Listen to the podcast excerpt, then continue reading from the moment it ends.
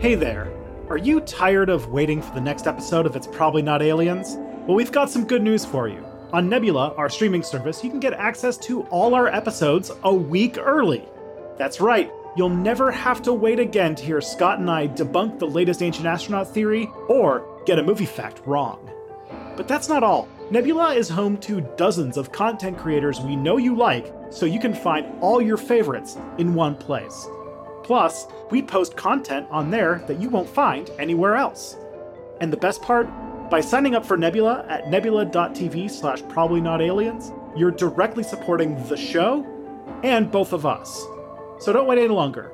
Join Nebula today and listen to the next episode right after this one.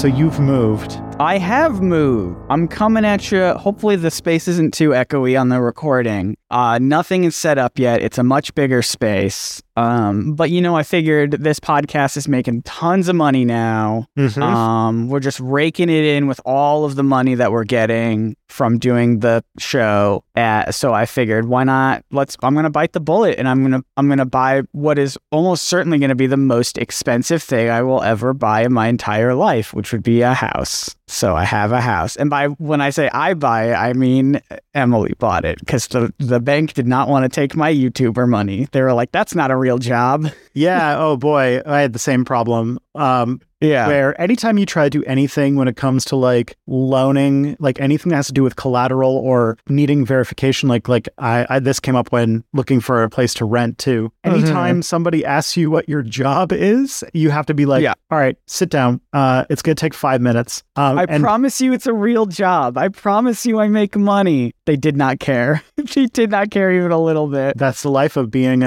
uh, in a new industry that had that didn't exist when we were children. But here's the thing, Tristan. I'm coming at you live. I'm coming at you from uh high speed fiber optic internet Oh. right now. Me too. I got fiber You optic too. uh, a couple weeks ago. Yeah, this is now a high fiber podcast. It is. the you brand listen to this muffin of podcast. you listen to this podcast to keep you regular. That's what we're about on this show. Welcome to the Metamucil cast.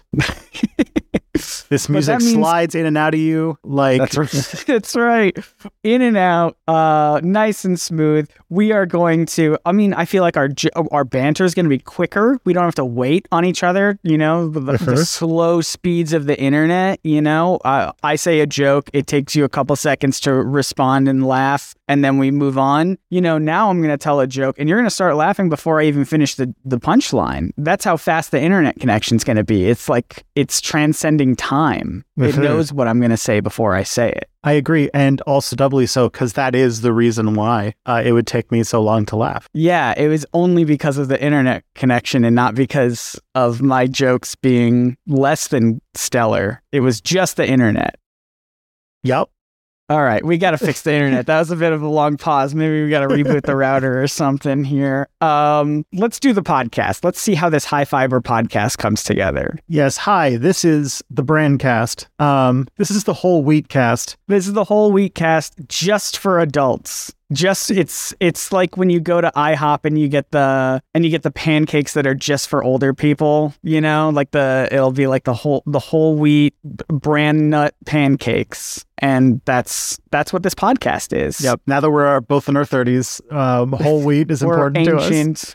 we need it. Oh, Uh, this is a podcast called It's Probably Not Aliens. mhm. and uh, we are we we take a look at ancient aliens and uh, ancient astronaut theory, and we look at their claims while also uh, mostly debunking them, and really just learning about the really cool history behind the real life people, places, things, time periods, all this cool stuff. We learn Yeah. a lot, uh, and it's not because of me. My name is Scott Niswander. I know nothing. I come into this podcast um, well, normally I say like a fresh a fresh baby boy, but I think we've established multiple times in this intro that I am not a baby boy. I'm an I'm an ancient soul. You're you're Uh, you're a baby to your 30s, and the your 30s. The That's this, is the- true. This is the trick: is that uh, as a person who will be turning 35 this year, that your 30s is a new phase of life, and so you're kind of a baby to Mm. the new to being a full established grown up. That's that's true. I'm a baby 30 year old. That's Mhm. fair. So wise. So wise from the ancient 30 year old over there. Uh, um, probably should say your name though. I did say my name. Oh, I said my name. is I'm Scott. Tristan, and I remember things that happened 10 seconds ago, apparently. Um, I'm Tristan Johnson, and I uh, do the thing where I look up stuff and spiral until somehow an episode comes out of my episode glands. It's it's uh, it's a They- painful process, but We yeah, we've not recorded in a week. Those glands have been backed up. So yeah, it's true. Oof, lots of content coming out today. Um, yeah, because you've been moving. I've been moving. That's why I'm, we're late on things. So apologies for late episodes these last couple of weeks. Mhm. We're getting it back together. Yeah, getting the band back together. Uh, so yeah, we're going to talk. Speaking of bands, Yeah. yeah. Uh, we're going to talk about the Foo Fighters today, uh, which is uh, a thing that people have probably. This is an interesting, an interesting case of uh, where something named after the Foo Fighters has since become more popular than the actual phenomenon it's named after. So, Yeah. um, we have to start by uh, inevitably getting out of the way that we're talking about the Foo Fighters today, and it's not the band, but I'm going to talk a little bit about the band so that we can get in before Yes. uh, approximately the entire internet tells us about the Foo Fighters band. Um, Please do. So yes, a, for those who don't know, the Foo Fighters, the band, is a band that was started by Dave Grohl, who was the drummer for Nirvana. Um, and then in April of 1994, uh, there was an abrupt um, breakup of the group for Uh-huh. for reasons that are. For reasons. for for interesting reasons that have to do with the uh, abrupt exiting of the band by um, the head Kurt Cobain. Um, That's a way to put it. Yeah, yeah.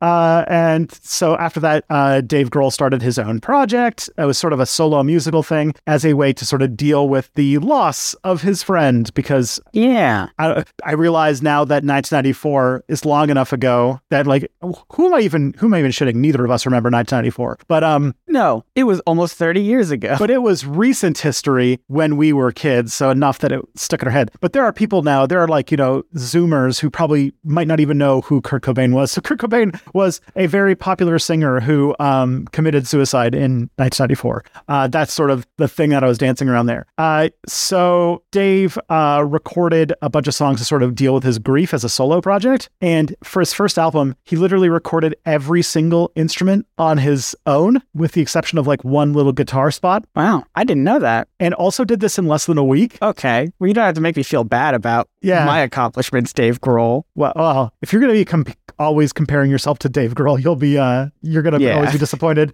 Um, but apparently he was uh, a big UFO head and was um, really into reading stuff about UFOs. So when he made his debut album for this, what he thought was going to be a temporary one man solo project, right? Like just like a one off thing, he Mhm. called his band the Foo Fighters, sort of as a as a gaff, because he basically uh, thought that the band would only last for about a month and a half. So he named it what he quoted as the dumbest band name ever. That's funny. A- and now it's it's now more associated with Dave Grohl and the band than like the actual thing Right. that we're going to talk about today. Yeah. I here's the thing. I know Foo I know people love Foo Fighters. I know one song from Foo Fighters and it's probably not their most popular one. It's just a song that I listened to on repeat in the year 2000. Uh and I did look it up just to make sure that it was even a little bit popular. Um but it was it's the song Breakout. I like that song a lot. Is good. Do you know any songs from Foo Fighters? No, but Foo Fighters is one of those bands where, um, because I tried listening to a little bit before, it's one of those things where like you have you have heard the Foo Fighters by osmosis. Um, it's oh yeah, That's it's what I that feel song like, by that yeah. guy. Yeah. Um, like their biggest song is Everlong, which if you just hear the opening guitar chords, you're like, oh yeah, it's that song. Okay, I'm sure there is that. I'm sure if people play me some some hit songs from the Foo Fighters, I would be like, oh no, I do know this one. Mhm. They are, but they are perpetually uh, a band that has songs that are reasonably popular. That you're like, oh, oh, it's that. Okay, um, that song that you had heard but never really thought too much about. Right, right, right. um, now some real Foo Fighter fans are going to be uh,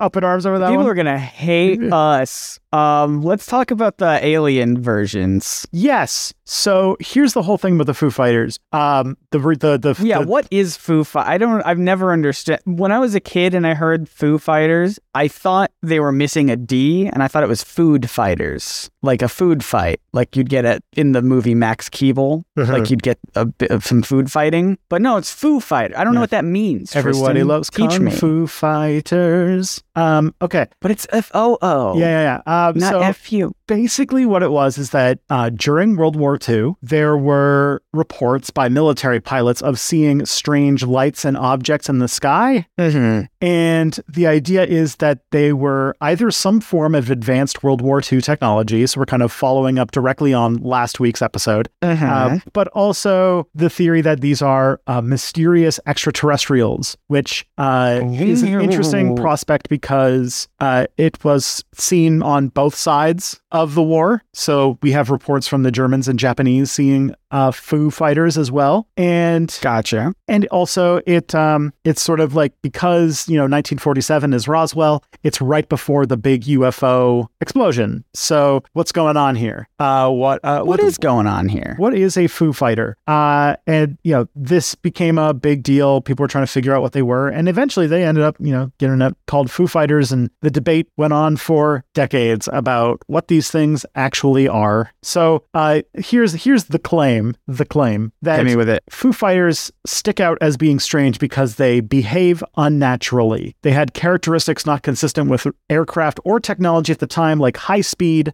unusual maneuvers, and the ability to change their shape or color. Um, people were not able to identify or explain what they Oh. were. The, mil- the military never actually came to a conclusion as to what they were, which makes people think that they might be aliens. Alien. Uh, also, they were reported by multiple pilots and witnesses, so that makes their accounts more credible as to All being like you know not uh, not just one guy's story. Yeah. And there's, according to ancient astronaut believers or UFO people, I guess isn't really this is this is a, a Just- just a- quotation yeah, marks UFO ancient, but uh, Yeah. but like the idea is that that there's not a lot of great compelling natural explanations as to what this could be. So some are like saying that either this is aliens or some sort of high tech hidden technology, and that the military is just covering it up. So that's like the the the long short end of like what people are t- are are trying to claim as the Foo Fighter Gotcha. phenomenon. Gotcha. All right. So just so Foo so Foo Fighters are just like is this just like a different is this like a different just word for like UFO basically? It's basically Like- it was basically a term for UFO before the term UFO existed. Gotcha. All right. So just like weird stuff in the weird flying things in the sky that can change color and shape and like fly around in weird patterns and mm-hmm. things. We don't know Yeah. what they are.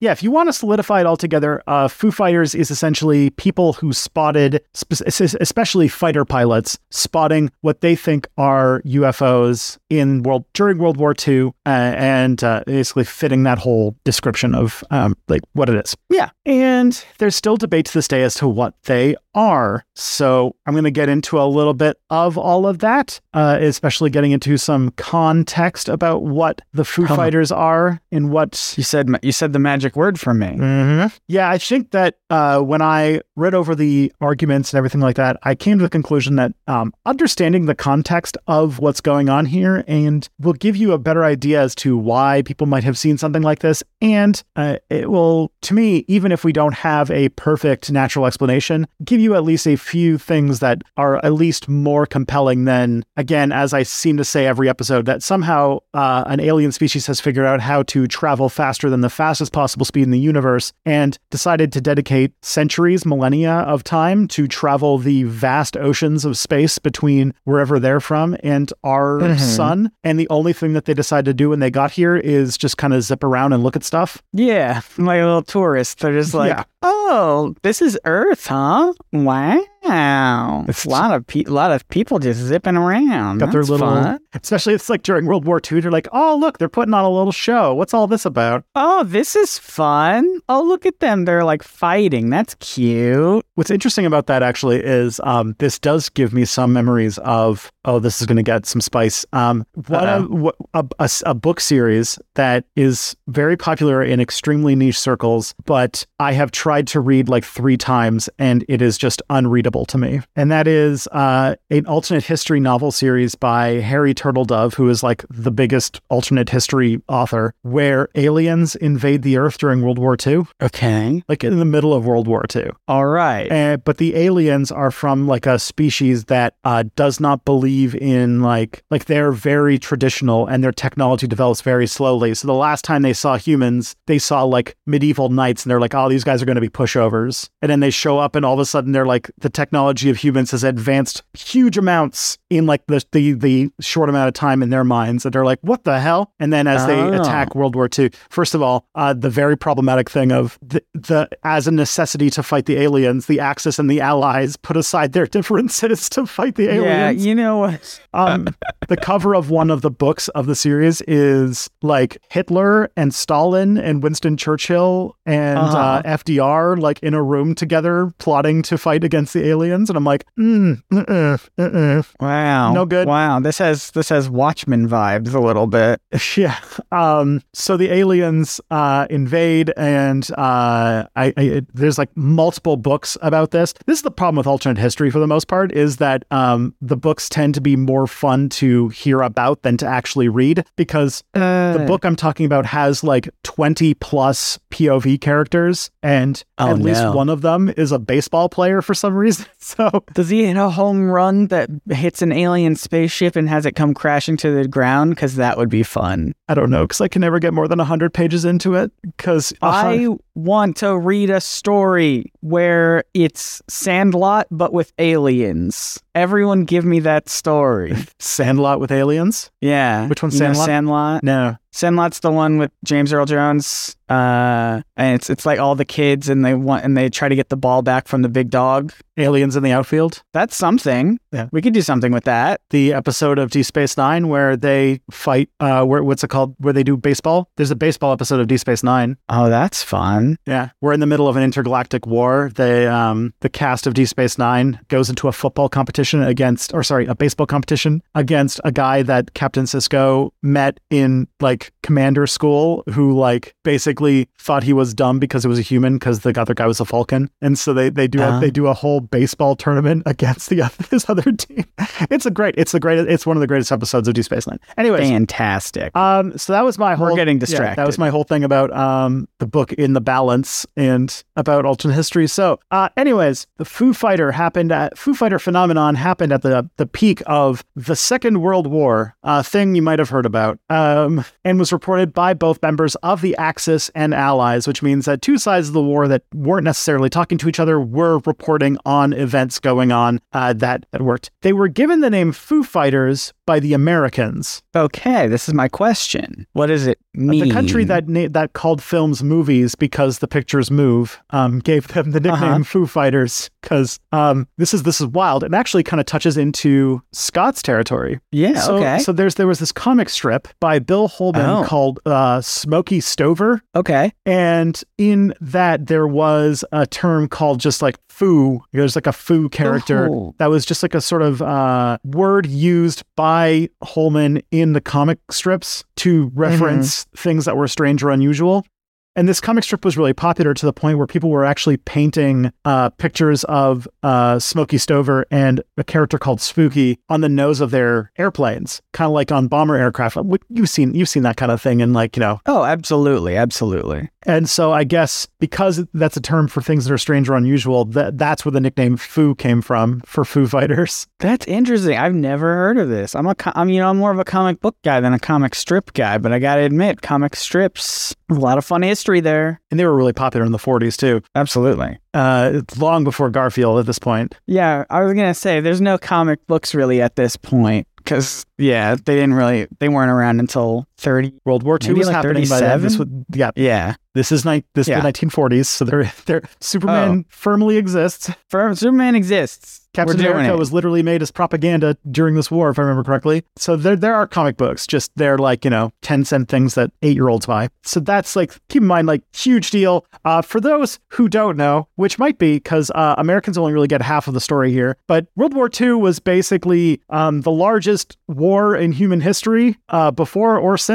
Hopefully, for a long time, that is the case. Uh, it began in 1939 when the German Republic, which was under the fascist rule of Adolf Hitler, invaded Poland. Uh, the war then quickly spread through Europe and uh, eventually engulfed the entire world. More or less. Two years later, after because the war started in September of 1939, two years later, in December of 1941, the Japanese, which were running out of uh, oil to uh, fight the war effort against the Chinese and the British in mainland China, uh, we reacted to the Americans cutting off their uh, trade with Japan for oil supplies by trying to quickly knock the United States out of trying to take a side of the war by bombing Pearl Harbor uh, and got very much the opposite reaction. Their whole idea was if they like just destroyed the American Pacific Fleet, uh, that America, which was already uh, at this point neutral in the war, would back off. I say neutral; they were not that neutral; they just weren't actively fighting. But either way, Right. it resulted in the United States declaring war on the Emperor of Japan, and at the same time also uh, getting involved in uh, Europe. And yeah, but the- now it's our problem. There's that. You ever watch? I always think of that Robot Chicken sketch. Do you know what I'm talking about? Where they're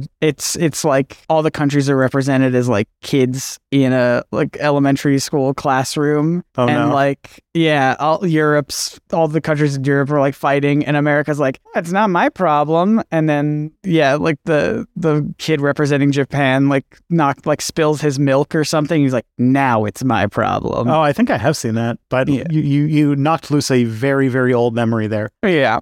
Um, but one of the things about this war that I think is important to note, especially for this situation, is that World War II saw levels of destruction on a scale that we can't even comprehend today. Um, furthermore, during the war, as there was a constant struggle to economically and technologically defeat the opponents, basically every side of the war was rapidly trying to develop and produce new and more powerful weapons of war, including the war ending with America developing the most destructive weapon of war ever conceived. Um, a baseball player who could hit alien craft out of the sky. Only America could think of it. He was from Manhattan. That's why they called it the Manhattan Project. um, but one of the things that's important for understanding in this situation is that it was one of the big uh, wars that used for the first time. I shouldn't say for the first time for some of these, but at least extremely developed a lot of these technologies uh, that have to do with radar and radio and like lots of communication technologies. Because the last big war, World War One, ended in 1918, and in 1918, radio was nowhere close to where it needed to be to be like a mass use of communication. I think there were still telegraph lines and stuff like that during that war. Yeah, you had to put like wires down and such. Yeah. Yeah, so this is the first war that has radar tracking, that has radio communication, and uh, just every, it seemed like every other month there was some new weapon that was coming off of the uh, assembly line in one country or the other. Not as much as World War One, but still, which World War One started like two years after the Wright brothers and then ended with like fighter planes. So oh my way gosh. way bigger deal. But uh, either ways, uh, it means that technolo- technology, especially in aviation, was in a rapid state of development, uh, including radar, uh, uh, used to detect enemy aircraft and ships, and communication. Uh, the military also were thinking of were basically inventing new planes and stuff like that that were faster and more maneuverable over and over again. So we were like Mhm. every other month seeing a new airplane that could move faster, maneuver faster than anything that had ever been seen before. Which, you know, then when you see uh, that the Foo Fighters, when people are seeing Foo Fighters, they might be like thinking like, oh, this is like just the next step because we keep seeing these new step ups in technology over and over again. So these might Right. be that this is just be the new thing that people are putting out. This is it. Yeah. Yeah. Also important to mention is, uh, for very notable reasons, the pilots, a lot of them who saw Foo Fighters, were under what I could only call extreme amounts of stress and uh, different Huh. anxiety because they were literally uh, doing a war. They were doing a war and they were in the air, which is a place where humans are not meant to be naturally. Flying, Uh, yeah. flying makes- like yeah. If think about it, you're uh, in the air, uh, getting shot at while trying to do Mhm. maneuvers in a plane that was invented like four months ago. It's like Yeah. you're, you're there's a lot going on first and also a lot of the times that foo fighters were observed was in the dark or in bad weather which can also affect the way that you perceive and interpret what you're seeing Yeah, that makes sense. most of the foo fighter sightings were reported over europe and the pacific but there's others that were seen in many other places like there was a lot of fighting in north africa where some was seen um, the phenomenon was ri- widespread but mostly concentrated in air battles which was um, you know basically airplanes fighting other airplanes Yeah. I've seen Top Gun. so that's sort of the situation. So technology uh, specifically plays a big role. And I, I know we were hammering on this, but um, there's a lot of stuff going on when it comes to radio communication and being able to beam things down to people to tell people about what's going on. Lots of Yeah. coordination, faster response times. It also means that you could report on things you saw quicker and say, you know, rationalize or think less about what it is you saw, so people can. Okay, I have to think about it this. Think about it in a way that um that can make complete sense. Yeah. So, because in, in some ways, this is a form of communication that we are very used to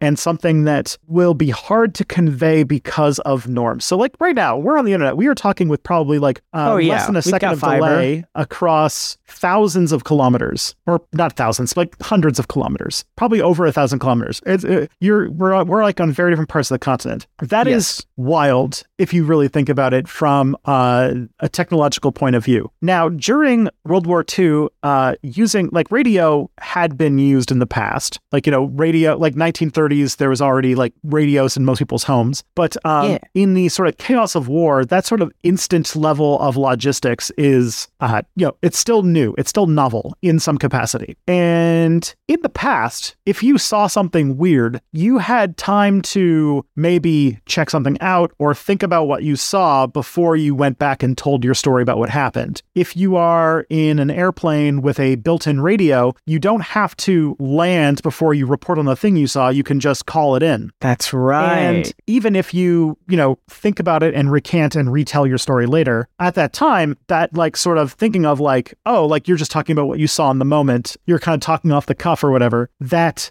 doesn't, uh, that, that was less of a thing that people had internalized yet. And so it had been taken, you know, more seriously than maybe it should have. Like if, you, if you're saying, oh, I'm seeing lights, this, and it's moving in a strange way, and then five minutes later be like, oh, it's just this. That part doesn't seem to make it into things because that part doesn't make it in. It's the initial like something weird's happening, man, and everyone's like, "All right, uh-huh. jot that down." Never mind, it was just I got a flare from the the sun reflected off the glass, and it just made it look weird. And it's like, "All right, we don't have to include that part. Just keep the weird part in." That Yeah. was cool. Another thing, too, to also add to these sort of alien new technologies that people were seeing at the time, not only were planes getting more powerful, but like the very things that were being used to propel stuff were changing. World War II saw the first jet engines, which, like, before Wow. then, propellers were what we were using, what airplanes were using. So jets are also another thing. Germany also um, developed the first rockets uh, and like the first like rocket missiles and stuff like that. Goodness, So a lot of stuff's happening. so there's a lot of stuff in the sky that looks weird, um, and it's a lot of people making stuff for some reason. A lot of people Mhm. making like really powerful, like weaponized things for some reason. Yeah, exactly. So basically, people, pilots were seeing all sorts of new stuff under a lot of stress in bad conditions and then reported seeing strange things. And as you know, ideas can be contagious. So if people are hearing reports of seeing strange things in the skies, and there's also just a lot of strange things in the sky because a war's happening and people are developing a lot of new aircraft technology, Uh-huh, then you might see some interesting stuff. and everyone's going to exaggerate that. I mean,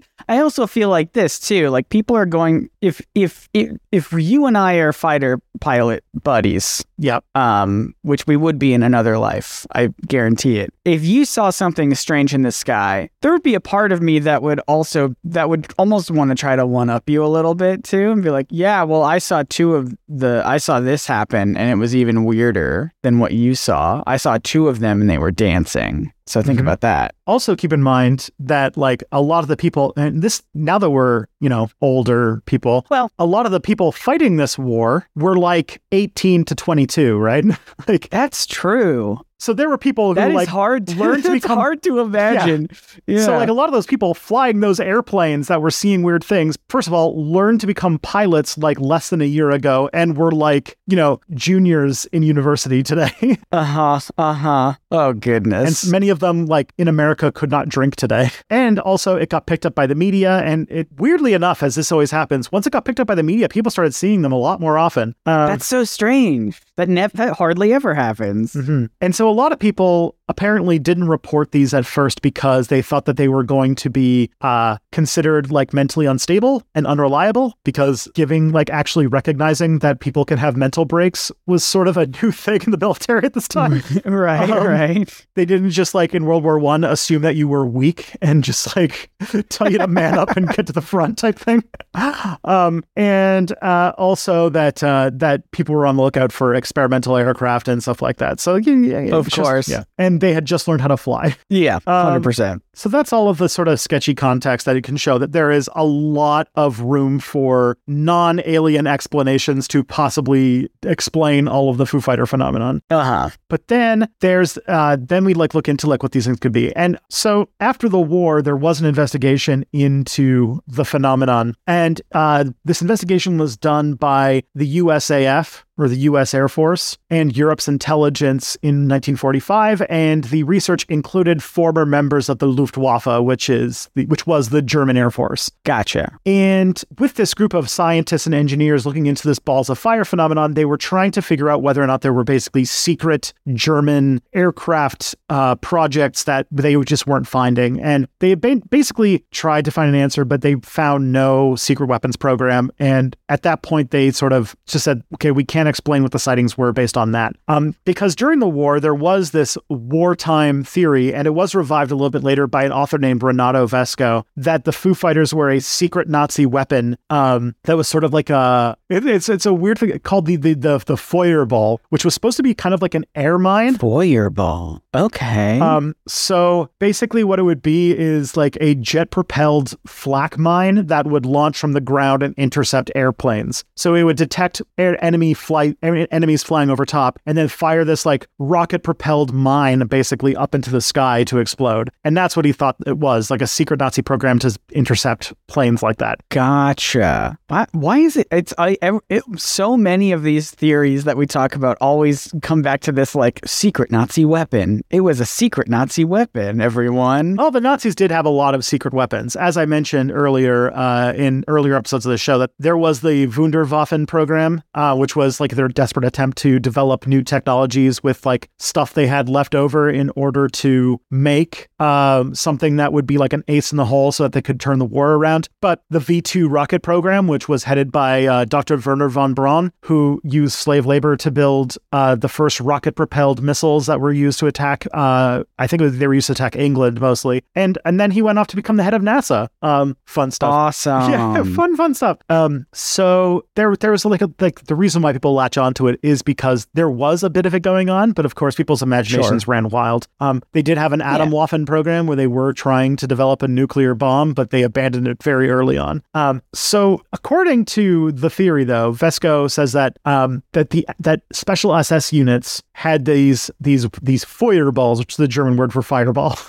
Okay. um, that were sort of uh, uh, tortoise shell shaped things. So basically, like blue shells. They were they were they were loading cannons with blue shells shells uh, from Mario Kart and firing them to at Nice. at, at things. Um, and uh, because of them, they would basically have uh, what are called klystron tubes inside the device that would use gas jets and cause it to look like a glowing sphere. Oh, looking a little bit like a little uh, like a Foo Fighter. Mhm. And then also had instructions and sensor mechanisms to basically uh, depart quickly if it was fired upon. And so what it would do is sort of distract and disrupt bomber pilots. Oh, so it wasn't like a. It was just a distraction, Yeah, sort of a thing. Okay. Th- th- those are the two. Like it's sort of we're kind of running into two theories. So either it's like these are like bl- uh, glowing things to distract fight uh, bombers so they don't drop their bombs and stuff, or they were air mines. I like the, and I know that there's a better explanation, but I like the idea of the bombers just having like, um, like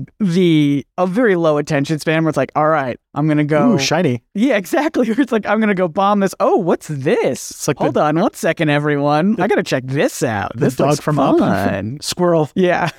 Yeah, so that is uh that is one explanation that people believe that it's some sort of weapon like this. There's no evidence for any of these things existing, but you know, um, Okay. it's a explanation that isn't aliens and it isn't like the most ridiculous technology. Like it's plausible, but like there's no evidence that makes people think that it actually existed. Another example would be, and this is uh this is one that shows up quite a bit uh, in the research, is that it's something called uh, St. Elmo's fire, which uh, is something that wasn't seen a whole lot before airplanes started becoming a thing. I mean, they, they were they were seen on like ships and stuff like that, but basically, it's this this was going to show up on this show at some point. St. Elmo's fire. It is, uh, or it's sometimes called witch's fire or witch fire. And Yeah. it's basically uh, a phenomenon where uh, there's um, like during a storm or something like that, when there is a uh, displacement between the electrical charges, there can be this this like kind of ball of luminous plasma that creates a, uh, a corona, especially if it's near something that's mast shaped, like say an antenna or uh, the mast of a ship or a spire or a chimney or even an animal horn. And uh, oftentimes it's seen on the leading edges of airplanes, which, you know, a lot of these pilots who are flying sh- planes that they had never flown before uh, might have might have seen things like that. Oftentimes it's uh, oftentimes there's a hissing or a buzzing sound being heard around it as well Uh huh. and typically happens during either thunderstorms or volcanic eruptions but it can happen in a lot of different places and this is not like this is not like ball lightning this is a reproducible and demonstrated like in a lab type of phenomenon so it, Gotcha. you can google image search st elmo's fire and you will see like real cases of it You- and if you also Google, and if you Google search St. Elmo's Fire, you will also hopefully get uh, that kick-ass song, St. Elmo's Fire. You know what I'm talking about? i don't know that song You don't know that song? no Classic, like I want to say 80s. Yeah, 85. It's one of those like motivational songs, you know, like a motivational 80s montage song. Ah. It's so good. Um, like, let me just, because I, I wonder what they were talking about. I was like, I don't know what St. Elmo's Fire is, but this is a good song. Uh, and it's, it's, it talks a lot about the sky. So I wonder if that, if it ties into anything. probably I can see a new horizon underneath the blazing sky. Yeah, that's a good song. Yeah, And like I said, in the past, like in history, St. Elmo's fire was associated with ships because often it would be seen on the masts of old sailing ships. Heck yeah. Um, and yeah, so basically what it does is it cre- there's an electrical field being built up around it, and that causes the air molecules to ionize and make them glow. Nature's wild. Yeah. It turns out we're learning through this podcast and a lot of UFO claims that there's a lot of weird stuff that can happen in the sky. There's a lot of atmospheric phenomenon out there. Of, there's a lot of weird stuff that just happens naturally, and Mhm. and it's just wild. Yeah. And uh, they were claiming, like, oh, it can't be St. Elmo's fire because it's moving too fast. But you know what else was moving faster than anybody had anticipated at that time? All of the new airplanes that people were only barely able to recognize that were doing all sorts That's of wild stuff.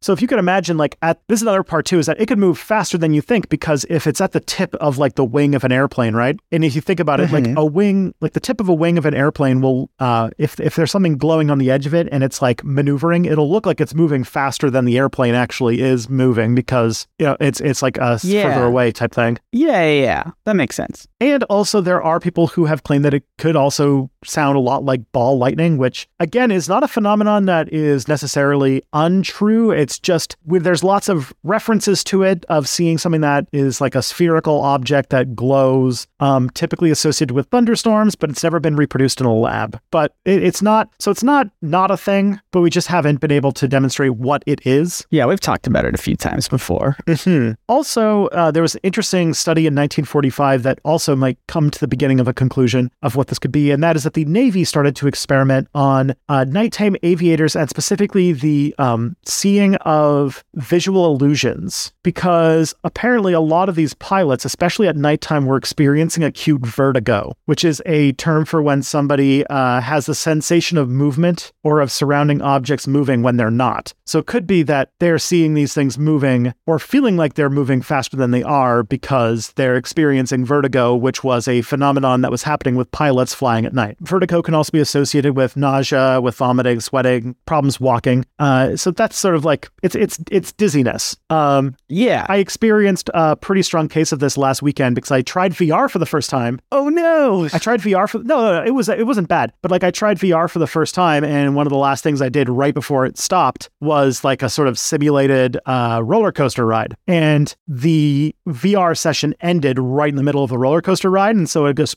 turned off right away, and then it came off, and I was just like, whoa, whoa, like it was like you know that feeling like when it feels like you're moving but you're not. Oh, 100%. I was about to say my worst experience with vertigo was many years ago. I was sick with something, who knows?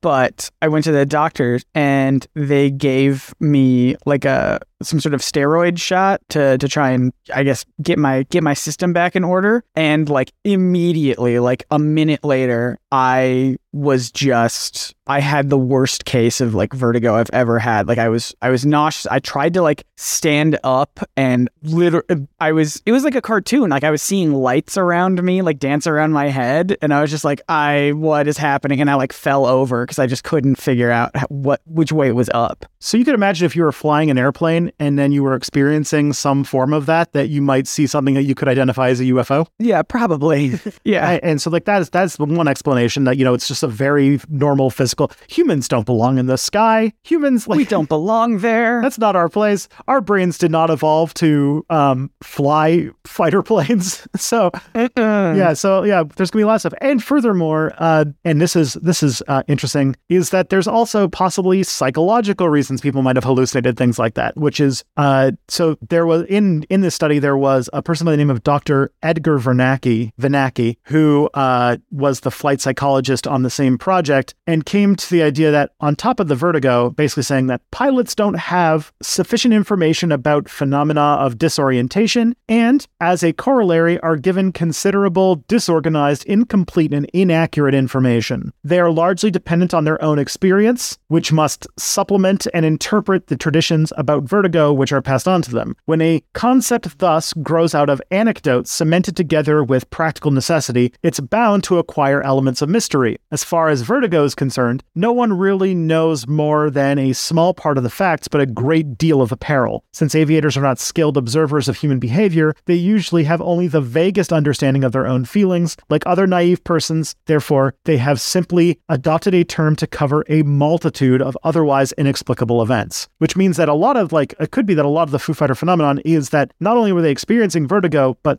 they don't have a good culture of language of teaching people that this is a thing that could happen to you. And Right. um, and so they were experiencing this, and the only real way that they could understand what was happening to them is through just their own experience because they they weren't taught how to take care of it. And pilots aren't, you know, students of human behavior. And so, like, they didn't think to teach people that, oh, you might experience this sort of thing. And so then they might have, like, interpreted it as, like, oh, yeah, I saw flying objects because, like, they don't understand that, you know, that's a thing that they could experience on the job. yeah. And so that is another thing. And also, they came to the conclusion that it might be something called combat fatigue, which um, was a term during World War II. Um, and luckily, it's better understood today, but that the impacts of war and combat on service members can cause a multitude of weird physiological Oh. and psychological issues. Today, combat Yeah. fatigue is called post traumatic stress disorder. Yeah. yeah. Yeah. Yeah. Yeah. Yeah. And as I mentioned, during World War One, it was called shell shock, and they were basically considered a form of cowardice, and you were just sent back to the front lines if you were uh, if you were brought down with it, unless like you completely shut down. Um, World War One, great war, did so many great things to people. Um, but yeah, but during World War II, they did start to acknowledge that it, there was a thing going on with people that did develop into sort of an understanding of PTSD as it is today. And you can imagine, again, PTSD is also known with uh, flashbacks and uh, hallucinations and stuff like that if it's very, very acute. And, um, and yeah, so it could also be that war was messing with people's heads because if you think about it, if you're a fighter pilot who is regularly coming in close calls with death in the sky, possibly a trigger of PT or triggering your PTSD and seeing things in the sky that like you know you're trained to be terrified when you see those kinds of things could be a could be a phenomenon, right? Oh, yeah. PTSD is all about um, reliving traumatic things in your life, and if you are regularly experiencing combat while in the you know cockpit of a fighter plane, then those kinds of things could come up to like trigger your PTSD. Absolutely. A hundred percent. All of those sound like much more logical explanation, and also could you could be you have PTSD, you have that sort of little bit of vertigo, Yeah, see some combo. spots, and it triggers that you're like you know your PTSD of seeing fast moving objects around you in an airplane, and all of a sudden you've like you can see there's a lot of reasons why, and and also keep in mind that those sorts of experiences are happening on both sides of the war. You know, Japanese fighter pilots are also getting vertigo, and they're also getting PTSD. German fighter pilots Right. too, and uh, same with American. You know, every side of the every side of the war was fought by people, and people experience these kinds of phenomena.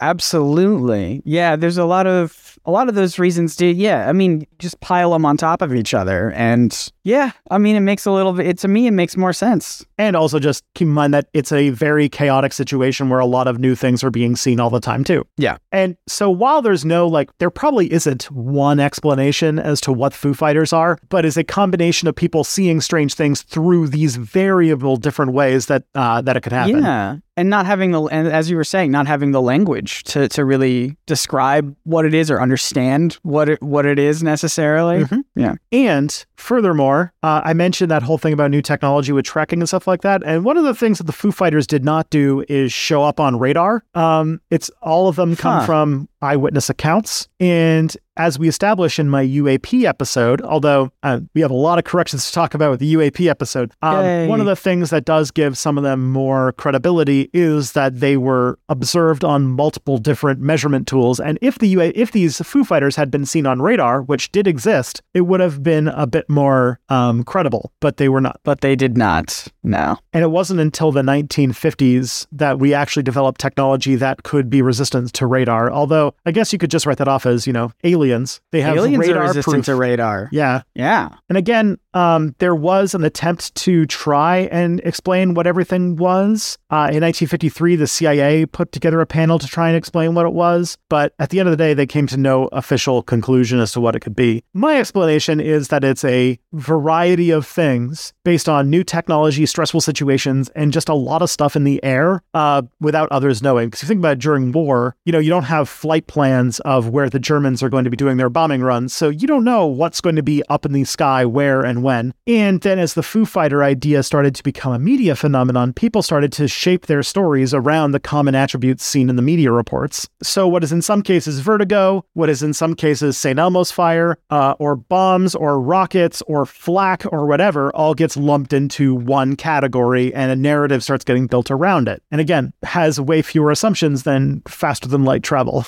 Very much so. And so I think at the end of this, I can see a new horizon underneath the blazing sky. I'll be where the eagles flying higher and higher. That's the ly- that's, That's the, the St. Elmo's Fire. So, Gonna be a man in motion. All I need is a pair of wheels. Take me where my future's lying. Saint Elmo's fire. That's the that's what it is. Beautiful. Thank you. Thank you for the, the your poem today. I wrote it myself. Yeah. Um, you know where we can find more poetry by Scott? It's at Probs Not Aliens on Twitter. There, I just set you up for some very fun tweets. How about this? Send us your best poems. Send us your best, uh, what's it called? Give us Foo a fighter related poem. Give us a Foo Fighter haiku. A haiku fighter. Haiku fighter. Yeah, there you go. at Probs Not Aliens on Twitter and Instagram. Got to post there more. Mm-hmm. You can send us topics to talk about by DMing us on Instagram. How about that? Yeah. More engagement. Do it that up. sounds fun. Tristan, where can people find you outside of this show? I make a YouTube channel called Step Back where I talk about the past and why, and basically use the past to talk about uh, understanding the world as it is today to maybe make a better tomorrow. Use the past to talk about the present to make a better tomorrow. There you go. There's a tagline. That's a good tagline. Yeah. Uh, my recent video is on the long and deep history of trans people, and I'm very, very proud of it. And um, by the time this episode should be airing, it should be out. It's already out on Nebula, but it should be out everywhere. Now, Scott, if I wanted to learn about why the new Mindy Kaling uh, show, Oh, no. Velma, is not good, but at the same time also wanted to just completely break down in tears over the Uh-huh. creative process in, say, a Miyazaki film, where Yeah. would I go to get that specific combination of very eclectic That's videos? a wild combo, and no one else has the balls to do it except for me. Uh, on my YouTube channel, NerdSync, N E R D S Y N C, I made a video about Whisper of the Heart, which is one of my favorite Studio Ghibli films, with my partner Emily. Uh, we did it together, and then that didn't get many views. So then I inst- I turned around and I made a review of the f- first two episodes of the, the new HBO show Velma because I'm a big Scooby Doo fan, and that got a ton of views. And so I used it to plug the Whisper of the Heart video. Now that video is doing a lot better. The so Whisper of the thank you Heart to video- actually did. Whisper yeah. the Heart video is genuinely like one of the best NerdSync videos, so watch it. Thank you. They're both good videos in their own right. I had a lot of fun making both of them. Uh, go check it out. Thank you to everyone who wrote rev- uh, who, who writes reviews of this show on Apple Podcasts and leaves ratings on Spotify. It really does help us out. And just yeah, tell tell your friends about the show. Tell your friends. Listen. Do you have friends? Tristan, how No. many friends have you told? About the show? I have actually several friends who listen to the podcast and tell me about it regularly, so I guess enough. Excellent. That's great. And a great place to send people is probsnotaliens.com. That's where we got links to everywhere you, where you can listen to this show. And of course, reminder you can also listen to the show one episode earlier on Nebula uh, as soon as I get that, as soon as I get back to editing because I'm moving. Excellent. Well, Scott, I feel like this has been a great one, but that's all for now. Until next time, I'm Scott Niswander. I'm Tristan Johnson, and the truth is out there. Whoa, probably.